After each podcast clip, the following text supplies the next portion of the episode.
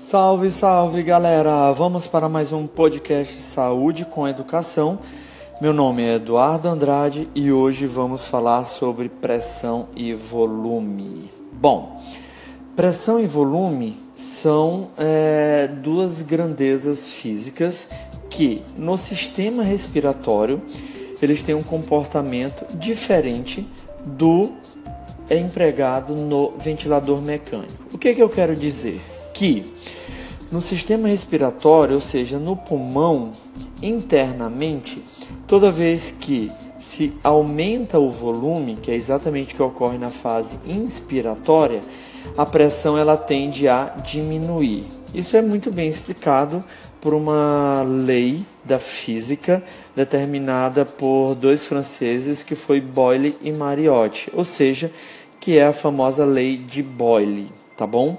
Aqui na descrição desse podcast vai ficar um link de uma videoaula explicando a lei de Boyle. Então, internamente, toda vez que o volume aumenta, a pressão diminui.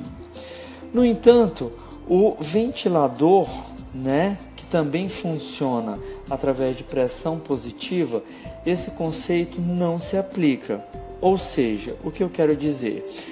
Toda vez que a pressão do ventilador aumenta, e isso a gente consegue identificar no ventilador, né, à medida que o pulmão vai sendo insuflado, a, a pressão positiva do ventilador vai aumentando. Ou seja, no ventilador mecânico, toda vez que a pressão positiva aumenta, isso significa que o volume também deve estar aumentando, tá bom? Então, isso no ventilador é identificado através de L E Ds que demonstram a, o aumento de pressão positiva e internamente o volume também deve estar aumentando proporcionalmente.